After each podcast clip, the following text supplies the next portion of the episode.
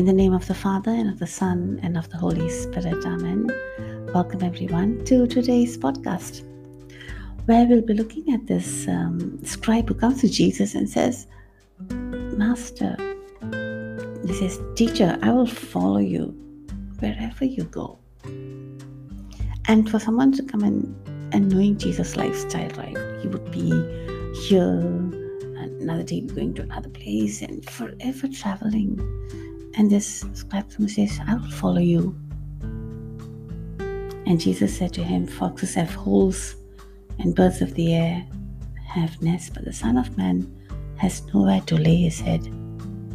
Jesus knew that he, that this person really kept his security was his was his dwelling place, was his home. And that's why Jesus would have made this comment Foxes have holes, but if you come with me, hey, you won't have a home. So we don't know whether this scribe actually followed Jesus. But the next person who comes in, he says, Lord, let, and this is the disciple, said, let me go first and bury my father. It Just seems a very valid thing to do. I mean, Jesus couldn't be so hard to say, no, don't bury your father, come follow me. But that's what Jesus does. He said, let the dead bury the dead very, very, very deep, intense statement. No?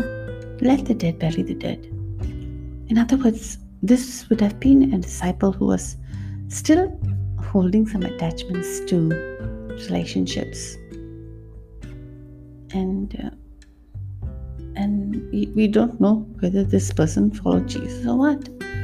But I was thinking, I was placing myself in the scene and I was thinking, if the Lord had asked me to follow Him, I would have had a whole long list, which makes these people feel like saints because they had only one thing, only one attachment. The first one, the first disciple is that attachment would have been his security in his home. The second one was his relationships. And I was thinking, my gosh, I would have had security of home, financial security.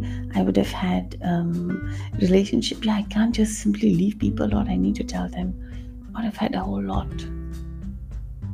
which which made me think of myself and my relationship with Jesus. Lord, I just pause with me as I say, Lord, help me, Lord, to and even as I think about this scene, I realize that, that I'm still not ready to completely give up everything that I have and own to follow you. Jesus, I, I bring these things before you. My my security, my security in the place where I am, my relationships with my with the people that I love, my financial situation, my job, and, and so many other things which I'm holding on to, Lord. Help me to let go of these. And as you look at Genesis chapter 18, we look at Abraham, no? He is he's he's pleading with God and he's he becomes his main intercessor for people. He stands right there in front of God and said, Lord, you would not destroy Sodom if there would, would be 50 people. It says God, God says, I will not destroy 40, 30, 20, 10. And you can see as he negotiates with God that his priority was the people, was the people that depended on him. In other words, self became less, others became more. And today I think the call is that for us to really think about who is more important in this space of mine. Are my needs more important than the needs of people around me? Are my needs more important than Jesus Himself?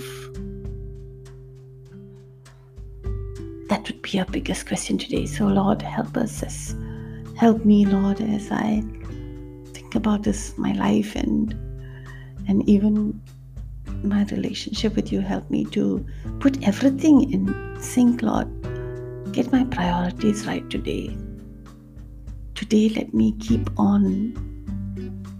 Let me just remind me of these words. Who is more important? Thank you, Lord, and I believe and I know that you will help me in this journey of mine. Thank you, Jesus. Amen.